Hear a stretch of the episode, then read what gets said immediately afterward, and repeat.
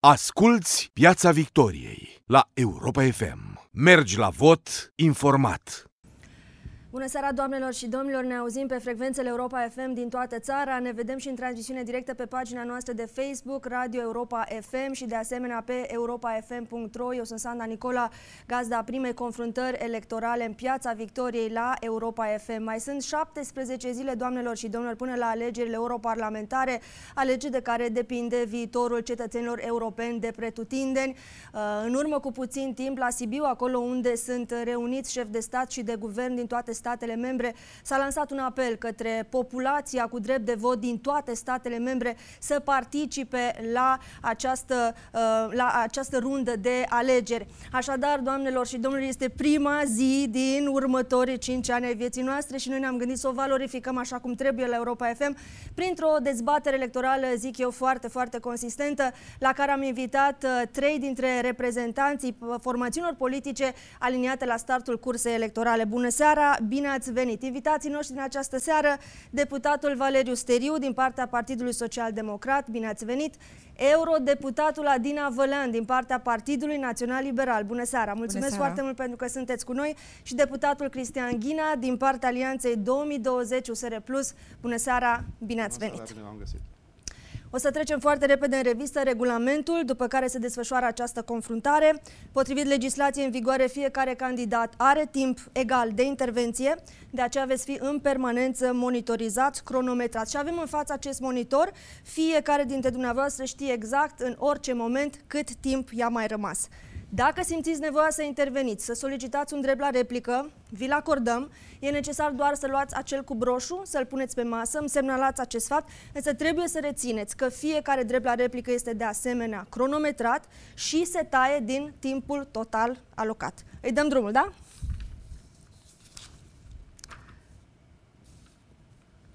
Cum vedeți Uniunea Europeană peste 5 ani? O întrebare bună și aș putea spune că sunt poate unul dintre cei mai europeni, pro-europeni cetățeni români. Am uh, pornit din 2001 alături de guvernul PSD de atunci să aduc România în Uniunea Europeană ca un uh, membru al guvernului care negocia cu Bruxelles uh, aderarea României pe problemele de agricultură și mă uit în urmă și îmi dau seama cât de multe a făcut România ca stat membru în Uniunea Europeană, cel puțin pe problemele de agricultură. Tocmai de aceea sunt foarte încrezător și foarte optimist. România în Europa peste 5 ani va fi cu mult mai sus decât este astăzi.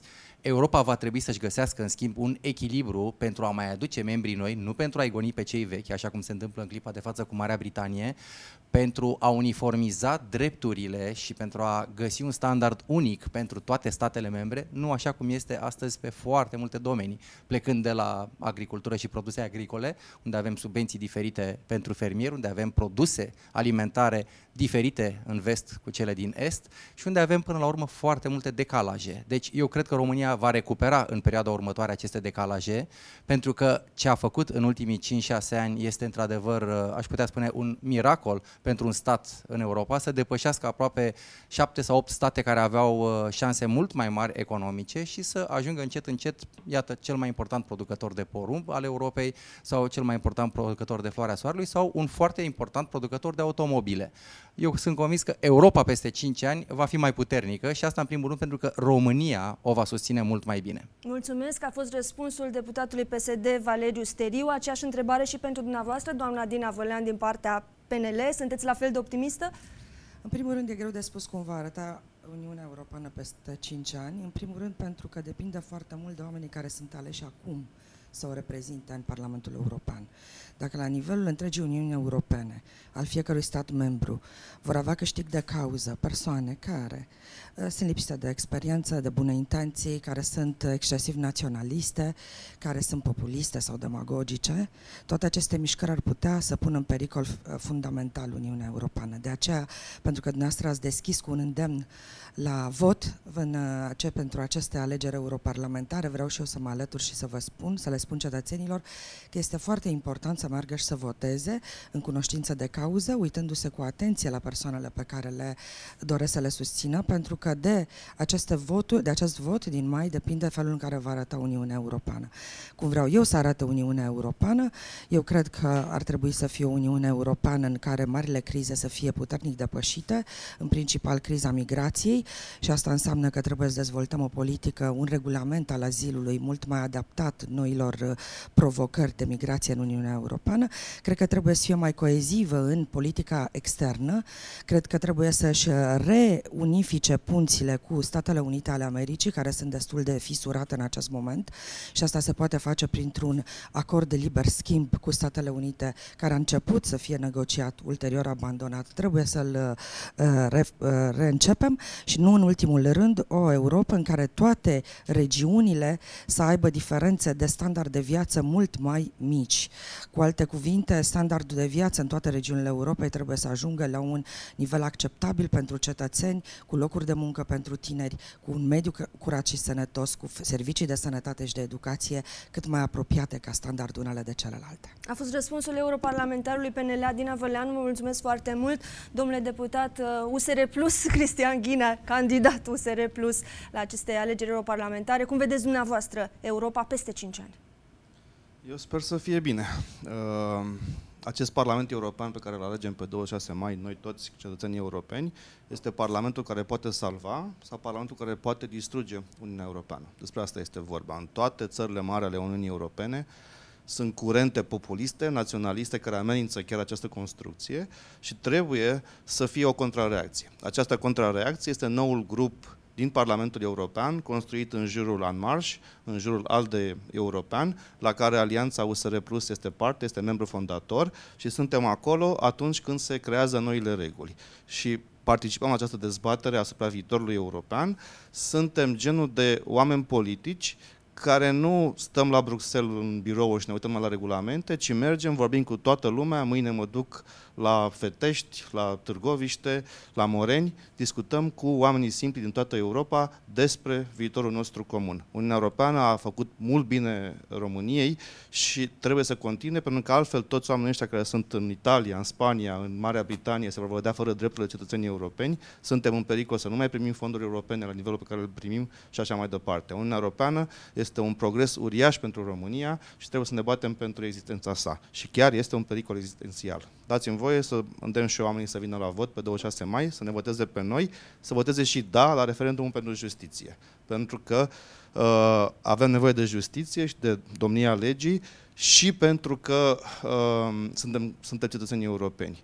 Aderarea la Uniunea Europeană a însemnat reforma justiției din România, apariția DNA, apariția unui CSM independent, toate astea au fost legate și au fost condiții obligatorii uh, la aderare, de care politicienii români după aia s-au dezis. Deputatul Cristian Ghinea, candidat al Alianței 2020 USR Plus la alegerile europarlamentare, a răspuns de asemenea la prima întrebare. Vă mulțumesc foarte mult. Uh, facem dovada că am înțeles cu toții regulamentul de joc. O să mergem mai departe. Ați enunțat deja câteva teme foarte importante. Pe câteva o să apucăm să le aprofundăm în a doua parte a emisiunii. Deocamdată, referitor la viziunea pe care o propune fiecare dintre formațiunile politice pe care le reprezentați, vreau să vorbim puțin despre transferul parțial de autoritate pe care îl presupune presupune uh, apartenența la Uniunea Europeană. Și de această dată o să începem uh, runda de răspunsuri cu doamna Dina Vălean. În primul rând, așadar, acest transfer parțial de autoritate este presupus automat prin apartenența la Uniunea Europeană, prin respectarea regulilor din tratatele Uniunii, peste care niciun stat membru nu ar putea să treacă. Vrem să știm dacă partidul din care faceți parte este mai degrabă pentru întărirea autorității Bruxelului sau, din potrivă, pentru sporirea autorității naționale. Bun, dumneavoastră ați ridicat o problemă conceptuală și care reprezintă o bază a dezbaterilor în toate statele membre ale Uniunii Europene, încotro cu tratatul și de unde până unde decizia colectivă, pentru că sigur e facil să spunem că Bruxelles hotărăște, de fapt nu hotărăște Bruxelles, ci hotărăște Uniunea Europeană colectiv asupra drumului pe care îl avem de urmat, iar această decizie urmează apoi să fie implementată de fiecare dintre decidenți prin legislația națională. Deci uh, mă opun ideii că Bruxelles decide ceva, de fapt cu toții decidem împreună drumul pe care îl urmăm, printr-un consens care este foarte obișnuit uh, Bruxellesului și politicii la nivel european a compromisului pozitiv. Eu sunt pentru integrare accelerată în, a Uniunii Europene în toate politicile. Cred că numai acționând împreună, într-un mod coerent, în mai multe domenii, putem să reducem din acea competiție care există în momentul de față între statele membre în diverse domenii, competiție care nu este întotdeauna fertilă, pentru că se vorbește aici, de exemplu, de Anmar și al președintelui Macron. Pe președintele Macron reprezintă interesele Franței, absolut. Și am văzut ultima dată, în, cu ocazia vizitei la București, București și ulterior a poziției pe care a avut-o în Consiliu, cum și-a dorit prin postarea muncitorilor de fapt să scoată uh, șoferii, uh, firmele de transport românești de pe piața franceză pentru a proteja industria de transport franceză. Asta este un exemplu de competiție reală existentă între statele membre. În momentul în care însă luăm împreună decizii și avem o integrare mai profundă, cred că această competiție va deveni cumva mai fertilă sau în orice caz nu va exclude pe unii în avantajul celorlalți fost punctul de vedere exprimat de eurodeputatul PNL Adina Vălean. Mulțumesc foarte mult. De această dată cel de-al doilea vă răspunde deputatul USR uh, Cristian Ghina, candidat al Alianței 2020 USR+. Vă rog. Sunt de acord cu doamna Vălean. Nu uh, este așa de simplu ce nu se decide la București se decide la Bruxelles. La Bruxelles decidem împreună. Însă, trebuie de la caz la caz să vedem dacă este mai bine pentru noi să decidă acolo sau la București. Să vă dau două exemple. Uh, nu cred că noi, România, am fi putut să negociem mai bine cu Marea Britanie drepturile cetățenilor români care stau acolo, decât a făcut-o Uniunea Europeană. Imaginați-vă cum ar fi fost să negocieze Meleșcanu sau Dăncilă pentru români. Până una alta, acordul care este pe masă și care eu cred că va reveni pe masă între Marea Britanie și Uniunea Europeană, apără drepturile cetățenilor europeni, deci și români, la un nivel satisfăcător. Pe de altă parte, Uniunea Europeană a început să se bage, să reglementeze domenii unde n-ar fi trebuit să aibă inițiativă. Vă dau exemplu regulamentului de protecție a datelor personale, GDPR, care este un coșmar în România, uh, pentru firmele de internet, pentru firmele mici, pentru ONG-uri. E drept și pentru că guvernele ticăloase ale României au folosit acest regulament european pentru a sugruma ONG-urile, de pildă. Dar această oportunitate le-a fost oferită de proasta inspirație a Comisiei Europene și a Parlamentului European actual de a reglementa acest domeniu. Deci răspunsul nostru este mai multă Europa, acolo unde este mai bine pentru români. Și vă dau două exemple. A avut un efect benefic influența europeană în ceea ce privește reforma justiției din România? Răspunsul este da atunci propunerea noastră a Alianței USR Plus este să mergem spre standarde comune pentru justiție, justiție independentă, pentru anticorupție, un mecanism de tip MCV la nivel european. Pentru că s-a dovedit în experiența practică că e mai bine pentru români atunci când politica europeană influențează partea de justiție din România. La fel pe educație. Avem uh, partea de certificare a calității în educație la un nivel dezastros, hiperbirocratic, hiperetatist și foarte corupt. Haideți să mergem spre standarde comune pentru educație, astfel încât să fie mai bine copiilor din România. Nu avem un răspuns standard, un șablon, ci, repet, mai multă Europa, acolo unde este mai bine pentru fiecare român. A fost Cristian Ghina, candidatul Alianței 2020 USR+. Răspunsul la aceeași întrebare și din partea ă, reprezentantului Partidului Social Democrat la această dezbatere, deputatul Valeriu Steriu. Și eu sunt de acord că Europa face o treabă bună, dar fiecare stat membru își aduce o contribuție semnificativă în orice decizie o adoptă Europa, fie că vorbim de comisie, fie că vorbim de parlament și ceea ce produc ele împreună.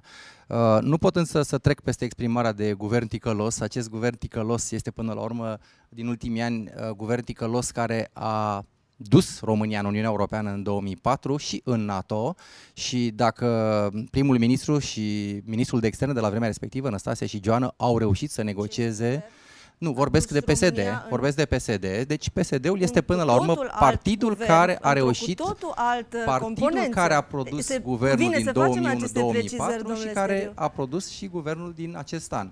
Acest partid este până la urmă partidul cu cele mai multe rezultate. Acest partid a în suferit aduce- transformări de-a lungul Suntem timpului. încă foarte mulți oameni care am Sunte- făcut parte aș, din aș echipa vrea să cădem de acord că 2001-2004. este greșit să De inducem... ce mă întrerupeți? Că Pentru că fiecare este de datoria din mea, eu ceilalți- n-am doar un rol decorativ, eu Bun. tac și ascult și Haideți că respect dreptul trec atunci dumneavoastră, la rândul pe meu un sunt alt cronometrată, subiect. domnule Steriu. Îmi opriți din Domnule timpul Steriu, meu. aș vrea, nu, vă asigur că va fi echitabil, dar vreau să-mi spuneți dacă greșesc atunci când spun că nu este adevărat că acest guvern poate să-și aroge merite în aderarea României la Uniunea Europeană Nici și la n-am spus, pentru că Alianța aderarea s-a Nord-Atlantică. terminat în urmă Atât cu 12 și putem ani. depăși acest moment. Bun. Uh, Aș vrea puțin să fac o mică trimitere și la Anmar și să întăresc cele spuse de colega mea de platou, prin faptul că nu văd un uh, partid din Franța la putere, în marș, care să-și gestioneze problemele locale cu vestele galbene și îl întreb pe distinsul meu coleg dacă va merge să discute și cu vestele galbene, așa cum merge la Fetești sau la Cernavodă pentru discuțiile cu electoratul, pentru că se pare că cel puțin președintele Franței n-a reușit încă de câteva luni bune să ajungă la un dialog cu protestatarii din Franța. Însă revin la tonul foarte optimist și sunt convins că fiecare stat membru atunci când are niște oameni care cred în țara lor și care doresc să- să-și o reprezinte într-un mod patriotic. Și când spun patriotic e un cuvânt frumos, să știți, nu e cuvântul neapărat care l-a denaturat comunismul în anii 70-80 în școală, este un cuvânt pe care noi trebuie să-l reînvățăm. Și atunci și e când ceva mergem diferit de naționalism, nu așa? este foarte diferit și atunci când te duci să îți aperi interesul, până la urmă și pentru un produs minor, cașcavalul din România care să se bată cu roquefortul din Franța în galantarele supermarketurilor franceze din România, trebuie să crezi în produsul tău și în cei care l-au produs în România. Este până la urmă uh, singura cale prin care noi putem să aducem economia de aici la nivelul economiei din Franța. O să am foarte multe exemple pe agricultură și industria alimentară. E zona pe care o studiez de peste 30 de ani și îmi dau seama că deși facem progrese semnificative, lipsa unor patrioți în Comisia Europeană, în Parlamentul European, ne-a pus de foarte multe ori în situația în care să ajungem să importăm mai multe produse alimentare decât uh, să exportăm. Mulțumesc foarte mult pentru acest uh, răspuns amplu. Deputatul PSD Valeriu Steriu și ne-a solicitat drept la replică deputatul USR Cristian Ghinea, reprezentantul Alianței 2020 USR+. Vă rog, vă ascultăm. Da, uh, m-aș duce și la Paris, dacă n-aș avea foarte multă treabă în campania asta. Uh, Președintele Macron a fost și a vorbit cu toți cetățenii francezi în foarte multe orașe și a venit cu niște propuneri, dar nu sunt aici să... E ușor ridicol să uh, îl apere- îl atace PSD-ul pe Macron și eu să-l, uh, să-l apăr. Chestiunea este așa. Uh, Astăzi, când este summitul informal la Sibiu, PSD a fugit în celălalt colț al țării, Dragnea a fugit ca să organizeze un meeting acolo, pentru că oricum nu avea ce să facă la Sibiu. Nimeni nu vrea să se vadă cu Dragnea și cu Dăncilă la nivelul Uniunii Europene. Da, domnule Steriu, cu Năstase se mai vedea oamenii pe vremea aia.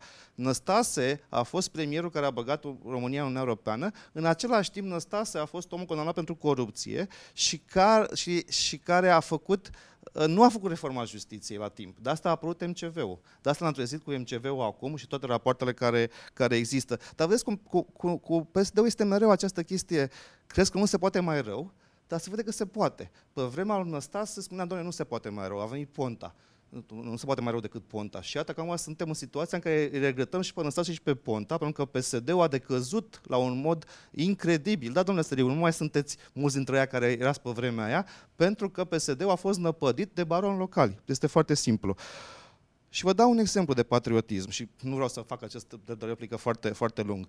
Exemplu de patriotism. Guvernul PSD actual se laudă că, ca să mergem pe agricultură, un domeniu la care ne pricepem, că a menținut plafonarea voluntară pentru fermele foarte mari. Ce înseamnă asta? Propunerea Comisiei Europene a fost așa, pentru fermele care depășesc foarte multe hectare, la nivel de 300.000 de euro pe, pe an, să nu, să nu mai ia subvenția mai sus de atât, ci să se dea la agricultorii mici. PSD să bate cu cărămida în piept acum, care a reușit să evite chestia asta, deținând președinția Uni- Uniunii, Consiliului Uniunii, Uniunii Europene. Ce înseamnă asta? Că PSD să bate pentru 28 de ferme, 28 am calculat noi, nu mai mult, care au mai mult de 5.000 de hectare, în loc să se bată pentru agricultură, agricultorul de mijloc, care să se bate în sărăcie și care avea nevoie de mai multe finanțare europeană. Este foarte simplu. Cine este patriot aici? PSD care se bate pentru marii latifundiari sau noi care spunem foarte clar, vom vota în Parlamentul European pentru plafonarea obligatorie, adică să nu mai poată fi evitată de către guvernele naționale. Mulțumesc, a fost dreptul la replică solicitat de deputatul Cristian Ghinea, USR Plus și vă răspunde și Drept deputatul replică, PSD Valeriu Valeriu Steriu. Și Fac foarte toate scurt. aceste precizări pentru ascultătorii care nu ne văd și care trebuie să știe în fiecare moment cine vorbește și despre ce. Vă rog. Foarte scurt, n-am să intru foarte tehnic pe zona agricolă, pentru că acolo cred că Europa FM ar fi bine să pornesc o emisiune pentru agricultură în fiecare săptămână, atât de mult ar fi de spus. Însă să insist totuși că dacă într-adevăr ar fi dorit plafonarea, domnul Cioloș, în calitatea lui de comisar timp de 5 ani, putea să o facă și să aducă binecuvântarea aceasta pentru toate fermele. Uh, nu are nicio legătură. Comisarul este cel care propune plafonarea la nivelul... l-a Haide, propus nu v-am și- întrerupt. Haideți și să vorbim pe guvernul rând, Ponta a eventual aveți refuzat-o. un drept la replică după aceea, mai ales că am spus că nu stau foarte mult pe agricultură. Vreau doar să spun că da, într-adevăr, am salutat ce a spus mai devreme MCV pentru toate statele membre. Să dea Dumnezeu să fie în toate statele membre aceeași politică pe justiție, începând cu toate protocoalele între toate instituțiile statului și atunci, într-adevăr, să vedem cum ies la iveală toate spălările de bani prin băncile olandeze ale rușilor și alte uh, năzbâtii care se întâmplă, dar despre care nu putem afla. Înțeleg că există raport, rapoarte blocate în Europa privind corupția din Europa, în schimb foarte multe lucruri publice despre corupția mult mai mică din România, e adevărat, există, nu am ascuns acest lucru, este foarte mult judecată pe televiziuni cu cătușe și cu tot ce înseamnă spațiu public la, la, la judecata aceasta.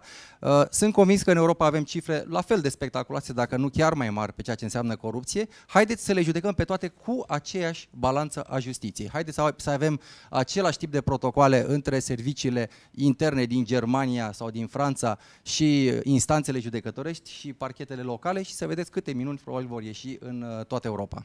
Dreptul la replică solicitat de Valeriu Steriu, mulțumesc foarte mult. Solicit și eu un drept la replică, să știți că așa cum avem la Europa FM emisiunea Piața Victoriei, avem și emisiunea Piața Obor și vă invit să o ascultați. Solicită un drept la replică și eurodeputatul PNL, Adina Vălean. Vă ascultăm, eu, eu de doamnă. fapt, nu vreau să dau o replică anume, ci doresc să vă ajut să revenim la temele uh, care sunt Vă mulțumesc. uh, ridicate de dumneavoastră în dezbatere, printr-o completare la întrebarea pe care ați făcut-o.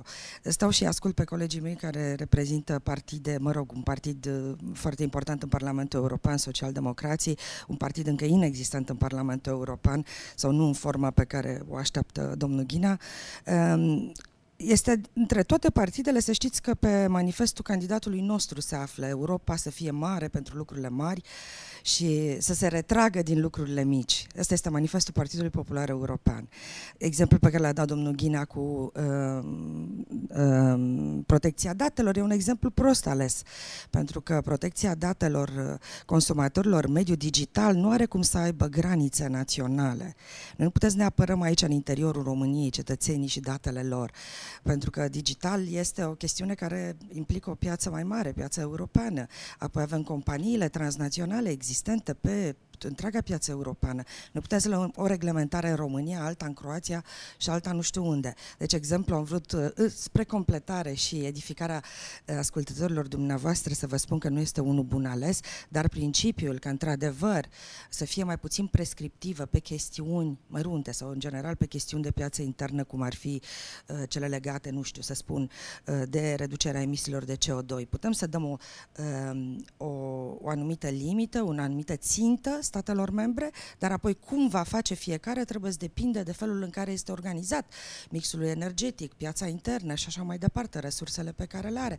Ăsta, de exemplu, ar fi un exemplu în care Europa poate să fie mai puțin prescrip- prescriptivă decât cel care era din domeniul digital. Mulțumesc foarte mult. Fost europarlamentarul PNL Adina Vălean, iar pentru cea de-a treia întrebare, primul răspuns va veni de la domnul Ghinea din partea USR+. În viitorul Parlament European se prefigurează un grup nou al suveraniștilor, a celor care se opun politicilor promovate de Comisia Europeană. Cum se va poziționa partidul dumneavoastră face- față de acest grup considerat populist? Uh, o să-mi iau libertatea să încep cu întrebarea la replică, pentru că nu ați observat cupul ridicat de mine. Am crezut că l-ați Uh, uitat acolo, îmi Nu, cer nu, nu, scuze, l-am, greșeala l-am mea. ridicat pentru că e foarte interesant uh, discuția asta cu GDPR-ul. Sunt foarte mulți uh, de ascultătorii dumneavoastră care, iată, au de-a face cu politica europeană în viața lor datorită acestui regulament sau din cauza acestui regulament mai degrabă. Dar au fost românii puși în mai mare dificultate decât alte popoare? Uh, vă răspund imediat, pentru că este interesant. Ce spune doamna Vălean este că, potrivit principiului subsidiarității, această, această chestiune trebuie reglementată la nivel european, pentru că este piața comună. Păi asta am crezut că a spus, că fiind o piață digitală comună, trebuie să fie la nivel european. Digital este o chestiune care este, uh, depășește granițele și atunci nu poți să faci reguli diferite în La țările microfon, europene. doamna Golean. Ok, modul în Asta am care spus, interpre... N-am, n-am vorbit de subsidiaritate pentru că nu, ea nu există ca atare definită. Digitalul subsidiar nu există. Păi asta am spus și eu. Deci, ce a spus dumneavoastră că nu este un exemplu corect uh, ales, nu este adevărat. Este un mod de a interpreta acest principiu pe care, în opinia mea, uh, Comisia Europeană s-a grăbit în acest, în acest caz. Pe lângă intervenția în sine, modul în care este frazat acest regulament lasă prea mult la latitudinea uh, voințelor unor guverne care pot să facă rău. Și noi am avertizat asta. Colegul meu, Cătălin Drulă, președintele Comisiei de IT din Camera Deputaților din România, a participat ca reprezentant al Parlamentului Național la aceste dezbateri și a avertizat, vedeți că în, în statele cu guverne ticăloase, re, repet acest cuvânt, care vor să omoare ONG-urile, care vor să pună sarcină administrativă pe IMM-uri foarte mari, fo- foarte mari, acest regulament poate fi folosit în mod abuziv, ceea ce se întâmplă acum Mă în scuzați, România. Este un regulament, ceea ce înseamnă... Deci faceți diferența, vă rog, între directivă și regulament. Directiva se dă cu liniile principale și fiecare stat își face o lege, dar ăsta este un regulament, ceea ce înseamnă că este transpus cuvânt cu cuvânt din legislația europeană. Deci, ca să vă răspund, doamna Nicola, Nicola sunt- este exact cuvânt cu cuvânt în fiecare stat membru al Uniunii Europene. Deci aici nu are ce să facă guvernul României. Din Pare rău, nu păcate, vreau să-l Șerban apăr, Nicolae dar nu- vă spun doar că vreau să fie uh, ascultătorii dumneavoastră corect informați. Doamna Vălean, Șerban Nicolae a trecut prin Parlamentul României o lege care spune el vine să completeze acest regulament.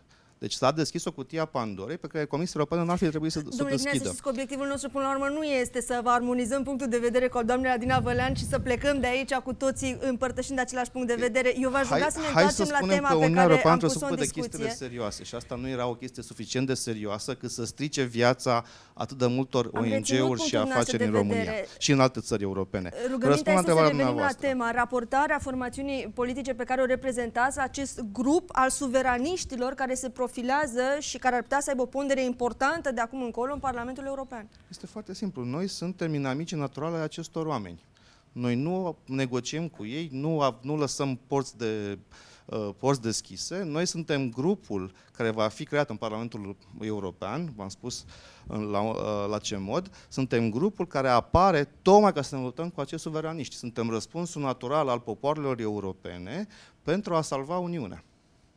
Cristian Ghinea, reprezentantul Alianței 2020 USR+. Următorul răspuns vine din partea reprezentantului PSD, deputatul Valeriu Steriu. Vă ascultăm. Așa cum uh, acest grup care va veni din unele țări cu 6, 7, 10% probabil din oameni care vor vota membrii în uh, viitorul grup în marș de care vorbește domnul uh, Ghinea, sunt convins că și grupul suveraniștilor, chiar dacă are multe excese pe zona de populism, are cu siguranță o susținere politică din fiecare stat membru. Se va regăsi cu siguranță, așa cum l-am văzut uh, crescând în multe state membre, în uh, Germania, în Spania recent, de obicei sunt pe partea dreaptă, chiar extremă dreapta, uh, cu mesaje într-adevăr antimigrație, cu mesaje complicate pe partea de democrație aproape, cu toate acestea, ei vor avea oameni care vor reprezenta populații semnificative ale statelor membre. Sunt convins că vor fi proiecte inițiate, unele dintre proiecte, dacă intră în zona aceasta de interes comun, pot fi susținute. Sunt convins că nu vor face parte de la bun început sau sper nici pe următorii 5 ani într-o majoritate în, în Parlamentul European, dar nu putem trece cu vederea faptul că ei reprezintă până la urmă opiniile unor oameni și mai degrabă ar trebui să combatem, să stăm la masă și să vedem în ce măsură se pot găsi idei comune care să readucă spiritul Europei, acela de unitate și acela de dezvoltare în comun.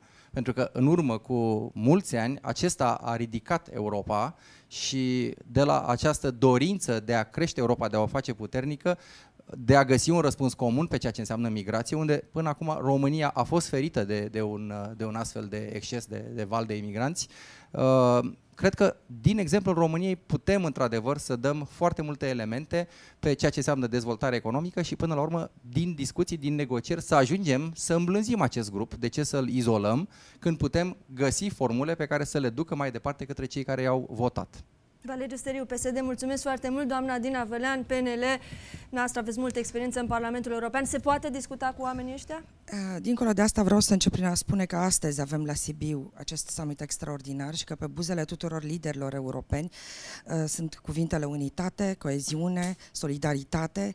Asta este mesajul pe care totuși uh, mainstream-ul politic din fiecare stat membru îl dă cetățenilor și anume că dorim să continuăm într-o Uniune Europeană unită și solidară și nici de cum o Uniune a statelor națiuni care ia care încotro. Acum eu nu știu în ce măsură, bun, probabil că de aici sunt într-adevăr singura care chiar am uh, avut de-a face politic cu aceste mișcări în Parlamentul European, iar partidul pe care îl reprezint, Partidul Popular European, uh, a luptat foarte mult și a reușit în uh, ultimii cinci ani, când aceste forțe naționaliste au fost, uh, aș spune, pe un val mult mai important decât sunt în momentul de față la nivel european, a reușit să uh, îi țină totuși în, uh, într-o zonă de, uh, de calm, de izolare, astfel încât să nu dăuneze mult. Este interesant însă de spus că, sunt, uh, că o să vedem ce urmează. În primul rând nu știm dacă va fi un singur grup al acestor uh, extreme naționaliste, pentru că nu, fiind naționaliste, s-ar putea să nu se înțeleagă să fie într-un singur grup, să nu se înțeleagă cine urmează să conducă grupul respectiv.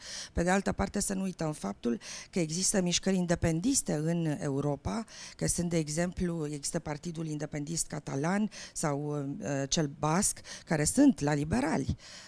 Deci există pe de altă parte și destul de multă îngăduință, chiar și mișcarea 5 stele era cât pe ce să intre în grupul ALDE, în acest Parlament European, pentru simplu fapt că aveau nevoie de membri. Deci să stăm și să vedem cum urmează să se compune acest Parlament, pentru că nu știm uh, cu siguranță unde se vor duce uh, uh, acești populiști, populiști naționaliști, aș zice.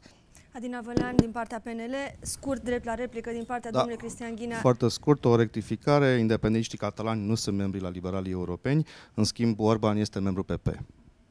Mulțumesc foarte mult.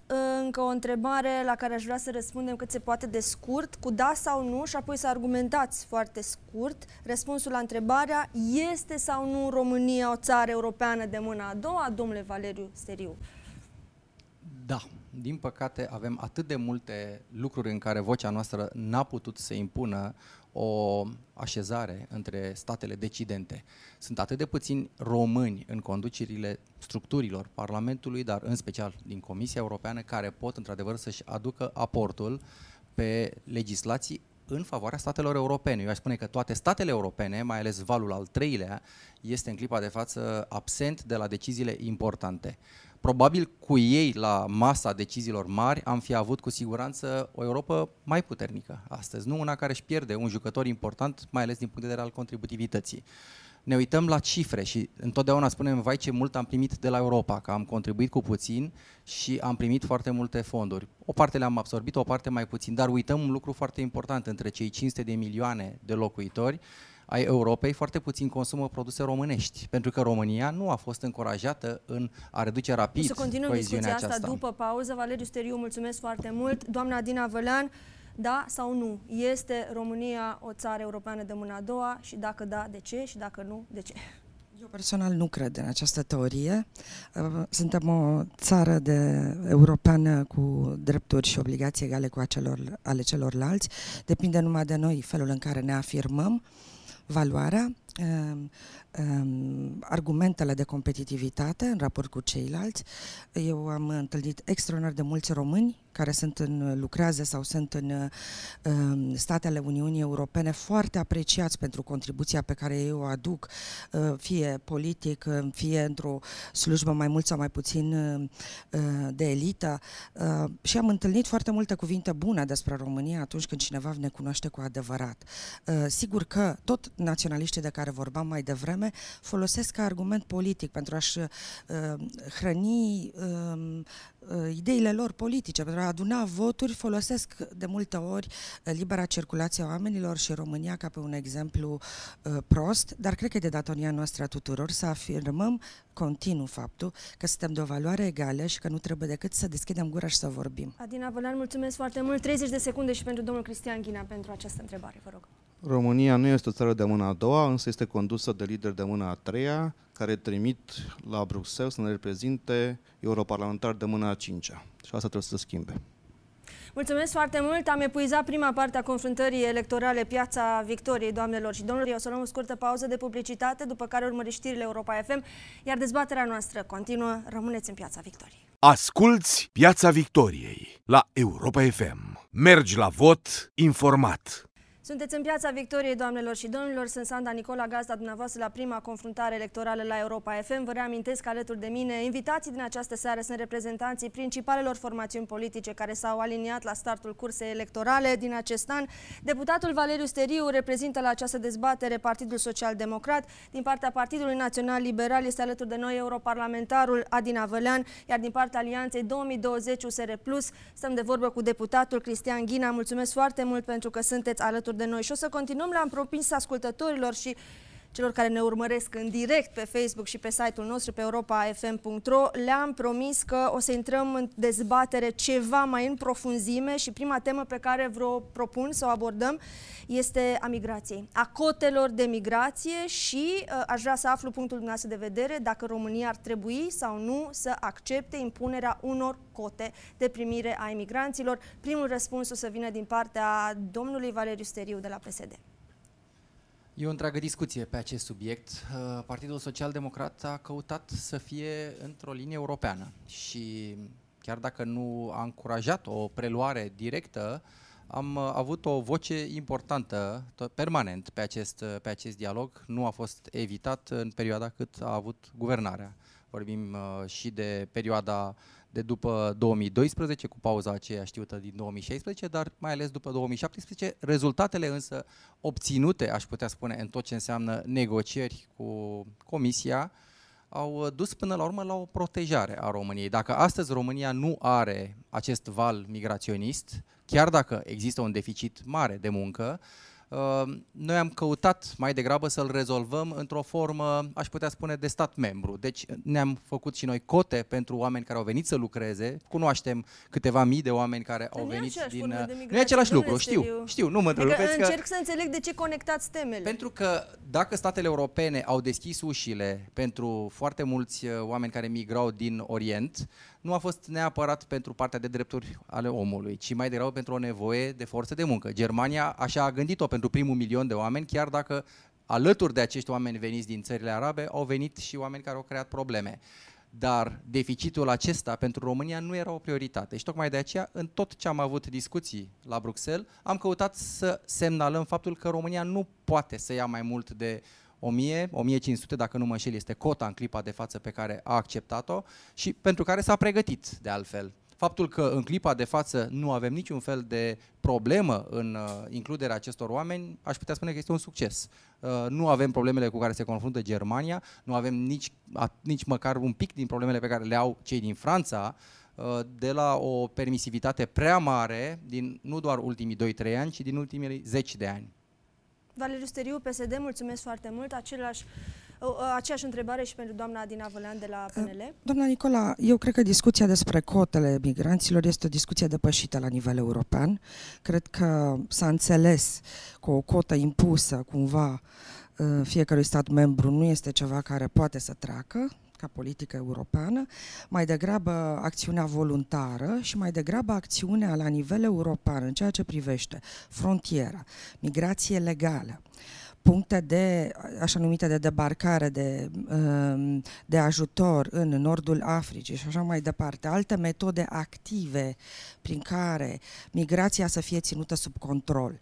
Pentru că în momentul în care vorbeam de cote, era o migrație uh, ieșită de sub control, era disperarea unor state membre că vin prea mulți și nu au ce să facă cu ei și cerau ajutorul celorlalte state europene. Am depășit acel moment, acum stau liderii la masă și discută soluții pentru viitor, pentru ca migrația să fie un fenomen uh, benefic, de ce nu, pentru piața muncii, zicea domnul Steriu, uh, european.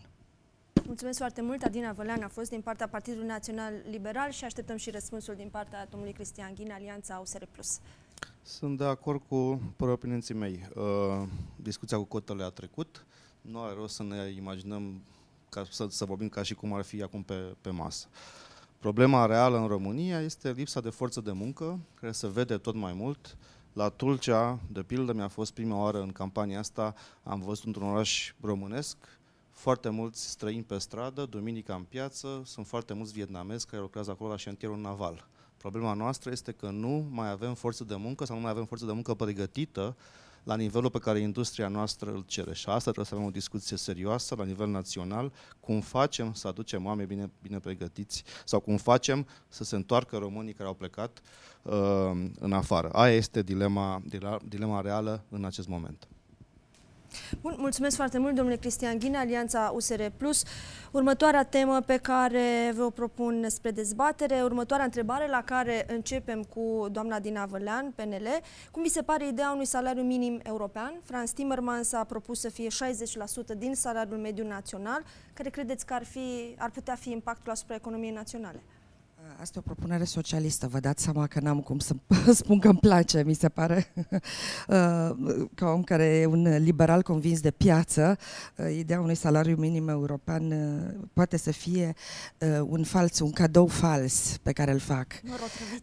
Exact, pentru că sigur că pentru români, dacă acest salariu minim european s-ar pune și în România, nu ar suna bine pentru că nu ar semna că și veniturile noastre cresc. Atâta vreme însă cât economia în spatele acestor salarii poate să le ofere. Deci nu, să vorbim numai de o politică a muncii uh, unitară la nivel european, fără să avem cu adevărat o economie în care nu există diferențe de competitivitate mari, mi se pare uh, o o idee populistă uh, din partea domnului Timmermans, care a spus-o pentru că știe că nu o să se facă, dar sună bine și dânsul fiind socialist, trebuie să-și mai adune și el ceva voturi pentru partidul pe care îl reprezintă și atunci probabil că în Olanda, stânga olandeză sau stânga din vestul Europei uh, e fericită să audă că un salariu minim uh, european uh, ar putea fi un proiect de viitor. Eu personal nu cred în el. Adina Vălean, PNL, mulțumesc foarte mult. Domnule Cristian Ghina, USR Plus. Este o idee proastă care aduce doar la pierderea de locuri de muncă din România. Da, avem o problemă cu nivelul salarizării în România, avem prea multe joburi pe salariu minim, dar nu asta este soluția. Soluția este, pe de o parte, să pregătim forța de muncă mai bine și aici avem fonduri europene foarte multe, pe care până acum le-am făcut praf. Aduceți-vă aminte de POSDRU, care a devenit un acronim al rușinii, bani, miliarde de fonduri europene risipite în loc să ne pregătim forța de muncă. Și a doua soluție, avem cel mai mare nivel al impozitării din Europa pe forța de muncă la nivel de salariu minim. Oamenii care câștigă puțin în România plătesc per total un, cel, mai mare, cel mai mare impozit. De ce? Pentru că foarte multe state europene, majoritatea, dau deduceri, dau reduceri de impozite sau impozit zero pentru salariile minim. Asta este propunerea USR din programul de guvernare, zero impozit pentru salariu minim până la un nivel și evident uh, apariția impozitului uh, după ce crește salariul și asta se aplică și la cheltuielile uh, sociale, adică pensii și șomaj. A pentru, pentru cota de, de salariu minim. A fost răspunsul candidatului SR Plus Cristian Ghina, un drept la replică solicitat de doamna Dina Vălean sau o completare? E, e un comentariu, da? Eu trebuie să spun că nu sunt de acord. Sigur că asta este o propunere de politică internă pentru România. Nu are cum să um, o propună domnul Ghina la nivel european. Sau, mă rog, poate să o propună treaba dânsului în propriul partid uh, politic. Dar uh, soluția propusă de USR da. în programul de guvernare pentru România. Așa am înțeles și eu. Dar vreau să vă spun că eu nu cred uh, că vreun serviciu pe lumea asta trebuie să fie lipsit de impozit. Un impozit zero pentru un salariu minim este un impozit care poate genera în structura, în țesutul economiei, foarte multă economie la negru. Orice trebuie impozitat, cât de puțin, dar ideea că un, uh, un, o muncă sau uh, un serviciu ar putea fi zero impozitat este o idee, în opinia mea, periculoasă periculoasă și populistă. Îmi cer scuze. Să vă șinez, dar Adina Vălean, PNL, mulțumesc foarte mult. Trebuie la replică, atât la replică? Vă rog. Uh, este o măsură care funcționează în foarte multe state europene, în Marea Britanie de pildă și, repet, în multe altele. Este o măsură de bun simț care, din potrivă, aduce forța de muncă în spațiul legal, pentru că au reapărut în România, pentru că au crescut taxele și pentru că sunt aceste schimbări, au reapărut plățile în plic chiar la nivel de salariu minim. Și atunci, soluția logică este să să lași oamenilor mai mulți bani, pentru că oricum uh, la un salariu de 2000 de lei nu o duci foarte, foarte bine. Nu e nimic populist aici, este perfect aplicabil cu resursele bugetare pe care le avem acum la dispoziție. Mulțumesc foarte mult, Cristian Ghina, a fost USR+. Vă rog, domnule Valeriu. Să dau o replică la cele două replici de dinaintea mea, să spun că Uh, și eu cred că o taxă cât de mică, cât de mică, un impozit cât de mic, așa cum de altfel PSD-ul a făcut în ultimii ani, scăzând în clipa de față tot ce a însemnat taxe pe turism, pe TVA, pe toate acele taxe foarte mari care existau și care au generat până la urmă a, ca atractivitate fiscală a doua țară după Irlanda din Europa. Însă revenind la întrebarea dumneavoastră, salariu minim, nu pot să nu remarc dublul standard. Cât de frumos, deștept și bărbat de stat este domnul Timmermans când vorbește despre justiție și cât de nepriceput este când vorbește de salariu minim și de un lucru pe care stânga îl dorește la nivelul Europei, și anume un salariu minim al europenilor. Pentru că dacă ne uităm la un stat mult mai consolidat din punct de vedere economic, Statele Unite, unde aceste lucruri sunt rezolvate la nivel federal, și unde avem până la urmă legislație chiar și pe pensii similară în toate statele din uh, Statele Unite, uh, de ce să nu visăm și la un sistem unitar de pensii pentru 10-15 ani încolo, pentru a avea într-adevăr o Europa uniformă, pentru a avea o Europa egală din uh, Tulcea până în uh, Franța, în, în capătul Franței. Da, propunerea asta, am o curiozitate, v-a surprins și pe dumneavoastră, uh, cei din Partidul Social Democrat, din aceeași familie politică cu uh, Franz Timmermans? Nu, pentru că uh, Partidul Social Democrat de câțiva ani a pornit la o creștere a salariului minim pentru a aduce cât mai aproape acest salariu minim cu cel european. Faptul că a venit la un nivel de 60% este până la urmă interesant, de discutat, este doar o propunere, poate fi mai sus, poate fi mai jos, dar este un început de drum și îl salutăm din acest punct de vedere. Mulțumesc foarte mult. A fost Valeriu Steriu din partea PSD. Uh, următoarea temă și pentru următoarea întrebare, primul va răspunde domnul Cristian Ghina de la USR+. Pe durata președinției României la Consiliul Uniunii Europene, ministrul de Finanțe Eugen Teodorovici a ridicat în ECOFIN, este grupul ministrilor de finanțe pe care de altfel și prezidează în această perioadă, dânsul a ridicat problema limitării libertății de mișcare a forței de muncă în interiorul statelor Uniunii, argumentând faptul că România pierde în acest fel forță de muncă calificată de care avem atâta nevoie. Și revin la ceea ce deja ați enunțat ca temă de dezbatere, cum facem să-i convingem pe români să nu mai părăsească România și care ar trebui să fie, dacă ar trebui să existe o politică anume a Uniunii Europene în privința libertății de mișcare a forței de muncă?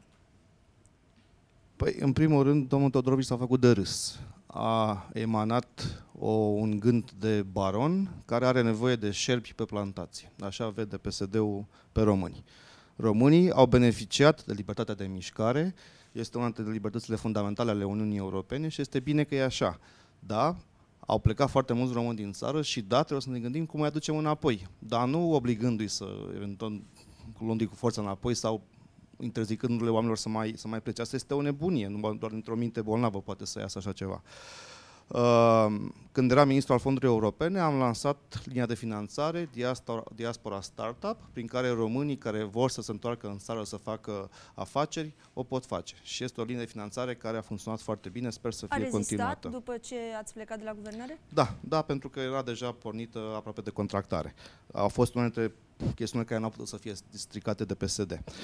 Ehm, până la urmă, dar este puțin, este puțin pentru că vorbim de milioane de oameni. Să fim realiști. O parte dintre românii care au plecat însă vor mai întoarce și au făcut familie acolo și au făcut o situație, trebuie însă să-i folosim, trebuie să-i ținem apropiați de țară. O altă parte se poate întoarce dacă vom schimba modul în care sunt tratați în România. Nu uitați, a apărut un studiu comandat chiar de Guvernul României, un studiu făcut de un think tank de la Bruxelles, care spune că pentru prima oară motivația economică nu mai este principalul factor pentru care pleacă oamenii din estul Europei, Europei, ci respectul. Oamenii nu se simt respectați în țara lor. Uh, aduceți-vă aminte ce s-a întâmplat pe 10 august, cât de brutal a fost intervenția împotriva oamenilor care au venit să protesteze la București. Dacă vom schimba modul în care este condusă această țară, atunci românii se vor simți respectați și cel puțin acest motiv de a pleca va dispărea. Mulțumesc foarte mult, Cristian Ghina, USR Plus. Nu este nu necesar să apelați la drept la replică, pentru că vă vine în mod natural okay. rândul să răspundeți la această întrebare, așadar vă ascultăm. Înainte de a răspunde și de a vă pune și dumneavoastră o întrebare, dar aș vrea totuși încep cu întrebarea către dumneavoastră. Când a spus Eugen Teodorovici la Ecofinul în care România asigură președinția, această limitare nu a fost pe care a ridicat Eu aș vrea totuși o detaliere ca să nu rămână lumea ori. cu o impresie greșită. Eu am urmărit foarte mult tot ce a făcut la Ecofin Eugen Teodorovici, o astfel de afirmație. Puneți la îndoială sursele noastre. Acum. A fost adică, o, de- o declarație pe politică internă în urmă cu 2 ani în care a revenit cu o justificare foarte clară Eugen Deci nu puneți la îndoială sursele Europa FM. Aș dori în er- erata emisiunii să adăugați data și locul la care Eugen Teodorovici a spus o astfel de Dacă chestie nu să considerați că e necesar, dar felul în care care îmi răspundeți îmi Nu, confirmă dânsul nu a avut că niciodată- informațiile pe care le are Europa FM vis-a-vis de ceea ce a pus în dezbatere la Ecofin uh, ministrul nu, nu a de existat Finanțe, această dezbatere la Ecofin. Vă spun, urmărind în ultimele șase luni ce a făcut Eugen Teodorovici, ministrul de finanțe al României. Revin la replica pentru domnul Ghinea, dacă îmi permiteți. Vă Uh, câte proiecte de succes de startup diaspora au fost, pentru că guvernul actual are în fiecare an peste 10.000 de proiecte de startup pentru toți românii, și cei din diasporă, și cei autohtoni, un program care merge foarte bine, pe care Ministerul îl implementează și care face foarte mulți tineri fericiți, ceea ce este nevoie, ceea ce face să aducă o soluție pentru forța de muncă din România. Chiar citeam zilele trecute un articol, uh, Germania este îngrijorată că nu mai are cine să-i recolteze sparanghelul, pentru că foarte mulți români au ales să vină în România și să recolteze produsele agricole plătite deja la fel de bine, dar cu costuri mult mai mici. Și ne uităm la muncitori constructori din Spania care optează, e adevărat nu de ordinul milioanelor, dar avem tot mai mulți oameni care reconsideră și mă bucură, pentru că România are nevoie de acești oameni să se întoarcă și căutăm toate politicile de încurajare.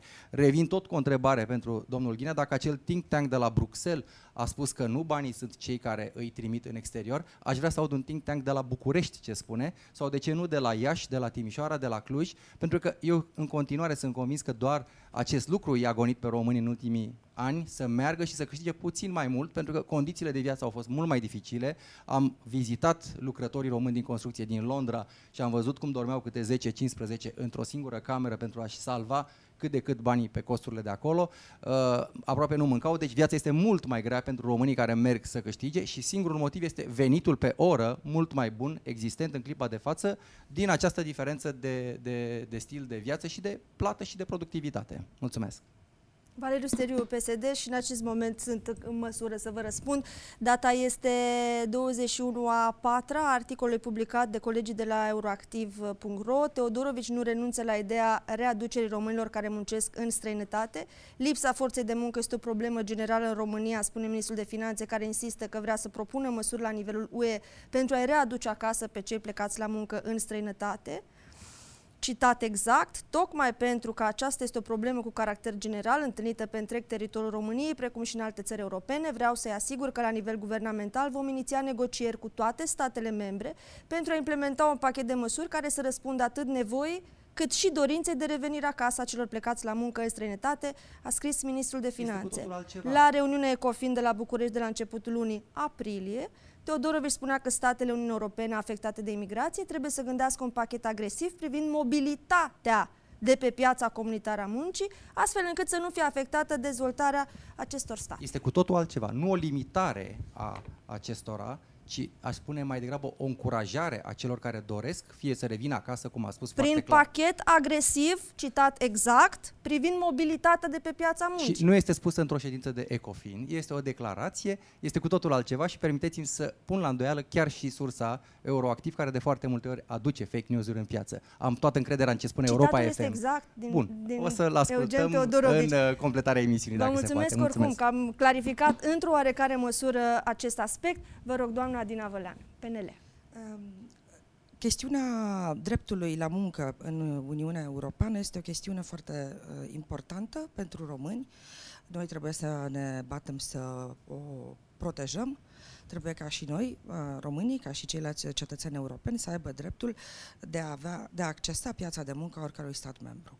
Asta este un lucru limpede, face parte, un lucru care nu va putea fi schimbat, decât, desigur, cu uh, eforturi sau cu mere otrăvite, cum spuneați și dumneavoastră, venite din partea unor guverne care vor să ne scoate de pe piața muncii, pentru că românii care lucrează în străinătate sunt de multe ori uh, dornici să muncească mai mult și poate pe bani mai puțini decât uh, uh, ceilalți europeni, dar asta face din ei elemente competitive în piața muncii. Pentru că dacă ți iei uh, un număr limitat de ore pe zi uh, și un salariu la fel de mare ca cel uh, din uh, țara respectivă, atunci va fi preferat, să spunem, francezul românului, pentru că la aceleași condiții, sigur că vor fi uh, angajați cei de pe piețele uh, respective. De ce pleacă românii din țară sau de ce nu se întorc? Cred că unul din, uh, ar- unul din motive este acela legat de standardul standardul de viață din România. Standardul de viață din România uh, este unul foarte scăzut în raport cu Uniunea Europeană, pentru că cetățenii de aici nu, uh, nu sunt puși în fața, în, în centru unui sistem de, uh, de bunăstare Ehm, toate serviciile sociale, că vorbim de spitale, că vorbim de școli, că vorbim de aerul pe care îl respirăm, că vorbim de transportul din marile orașe um, din România. Toate acestea dau un standard de viață scăzut în raport cu alte state europene și odată ce cum spunea și domnul Ghinea, s-au stabilit, poate nu vor să mai întoarcă. Ăsta cred că este unul din argumente și aici trebuie să lucrăm noi, politicienii din uh, România, pentru ca prin măsurile pe care le luăm aici sau prin politicile pe care le implementăm la Bruxelles să ajutăm să creștem acest standard de viață al uh, cetățenilor români. Adina Vălean, PNL, vă mulțumesc foarte mult. Pe finalul emisiunii v-am alocat câte două minute fiecăruia pentru a vă transmite mesajul către electorat înainte de alegerile de pe 26 mai. Domnule Valeriu Steriu, începem cu dumneavoastră. Astăzi e o zi importantă și pentru Europa și pentru România. România și-a declarat independența în 1877, în ziua de 9 mai. Europa a pornit la drum în ziua de 9 mai, după ce tot pe 9 mai a închis poate cel mai cumplit război pe care l-a avut omenirea. Tocmai de aceea cred că este o zi a unirii și este o zi în care, în urmă, toți politicienii trebuie să găsească astfel de căi pentru a uni în interesul celor care i-au trimis să facă politică. Și mesajul acesta e valabil atât pentru Europa cât și pentru România. Cred că în clipa de față avem mult prea multă ură și mult prea multă dezbinare, mult prea multă arătare cu degetul și mult prea multă focusare a energiilor spre lucruri constructive, cum ar fi economia, cum ar fi chiar și agricultura, care, iată, reușește să unească de foarte multe ori opinii, indiferent de uh, doctrină politică, de stânga sau de dreapta. Vreau să vă încurajez pe dumneavoastră cei de la Europa FM să mai invitați și de la Partidul Social Democrat. Chiar am întrebat dacă sunt primul care am trecut uh, aici pragul în ultimele săptămâni. Răspundem la telefon, suntem deschiși, venim aici în Piața Victoriei sau la orice altă emisiune la, la care suntem solicitați pentru a arăta că atât noi cât și alte câteva uh, zeci de comunicatori pot să aducă ceea ce gândesc 500.000 de membri ai acestui partid care vor vota și pe care îi încurajăm să iasă la vot pe 26 mai, să-și trimită cei pe care îi prețuiesc în Parlamentul European, acolo unde se vor bate ca România să nu fie o țară de mâna a doua, ci să fie o țară care încearcă să elimine acest dublu standard, să avem aceleași alimente, cum spuneam, aceleași servicii medicale, să avem aceleași legi de la justiție plecând și până la protecția consumatorului și să putem într-adevăr să arătăm ce înseamnă să fii patriot în Europa și în Parlamentul European. Uh, îi asigur pe toți românii că Partidul Social Democrat, așa cum reușește să aducă venituri mai bune în buzunarul fiecărui român, de la pensionar până la cei care își pornesc uh, lucrul în primul job, Uh, toate aceste elemente le vom, le, vom, uh, le vom explica și le vom propune și în Parlamentul European în următorii 5 ani. Și e de datoria mea, domnule Valeriu Steriu, să-i asigur pe cei care ne ascultă că Europa FM a lansat același număr de invitații și cu la fel de multă sârguință către toate formațiunile politice implicate în acest scrutin electoral. Doamna Dina Vălean de la PNL, vă rog să transmiteți preț de două minute mesajul dumneavoastră către electorat. Eu cred că prin uh, tot ceea ce am uh, făcut în Parlamentul European, culminând cu faptul că sunt singurul român care a ocupat vreodată, o ocup încă, uh, o poziție de președinte de comisie în Parlamentul European, președintele unei comisii în Parlamentul European este echivalentul unui comisar european la masă, contrapartea mea în, în, din comisie sunt comisarii de climă, de mediu și de sănătate, pentru că ocup funcția de președinte al Comisiei de Mediu, Sănătate Publică și, clim, și uh, Siguranță Alimentară din Parlamentul European. Am avut cinci agenții europene în subordine pe care le-am coordonat în ceea ce înseamnă politicile și aprobarea bugetului lor. Deci, uh, vă spuneam și îi îndemn pe, pe români uh, să privească cu atenție la cei care caută să-i reprezinte în Parlamentul European eu uh, vin cu o carte de vizită, cred, solidă, cu rezultate concrete și cu un proiect pe care îl propun, și anume acela de a lucra împreună pentru ca standardul de viață al românilor să se ridice, să fie comparativ cu cel al celorlalți europeni. Aceasta este propunerea mea și, desigur, le cer votul pentru mine și Partidul Național Liberal. Adina Vălan, din partea Partidului Național Liberal, mulțumesc foarte mult și candidatul Alianței 2020, USR Plus, Cristian Ghinea. Mesajul dumneavoastră. Mulțumesc. Îi chem pe român să vină la vot, să voteze cu Alianța 2020 USR+. o listă de oameni profesioniști, un fost comisar european care a schimbat politica agricolă la nivel european și pentru România subvenții mai mari, mai multă flexibilitate pentru agricultorii din România, inclusiv pentru cei mici și mijlocii și agricultura de familie trei foști miniștri, oameni care ne-am pregătit pe zona politicilor europene toată viața, asta știm să facem și ne vom ocupa acolo să promovăm interesul românilor. Doi, aceste alegeri sunt vitale pentru România, pentru că România este un membru al Uniunii Europene și Uniunea Europeană este amenințată. Uniunea Europeană este amenințată de populiști, de naționaliști. Noi și grupul din care vom face parte, grupul uh, care refondează Europa, este răspunsul natural împotriva acestor naționaliști. 3 este momentul să arătăm PSD-ului și lui Liviu Dragnea ce părere avem despre ei după ce au făcut 2 ani și jumătate și au bătut joc de țară, de justiție, au transformat statul român în casa de avocatură lui Liviu Dragnea. Liviu Dragnea astăzi fuge de liderii europeni, este rușine, nimeni nu se afișează cu el. Haideți să îi spunem la, uh, la vot opinia noastră și este doar prima rundă de alegeri, vor urma apoi prezidențiale, locale, parlamentare. În 2020 începem schimbarea României de, dinspre guvernare. Și ultimul meu gând, mergeți să votați la referendumul pentru justiție. Da, este un moment important în care avem ocazia să spunem prin vot ce am spus în 10 august în stradă, ce am spus după ordonanța 13 în, în stradă, ce am spus în atâtea și atâtea weekenduri în care am stat în stradă și vocea noastră abia s-a auzit.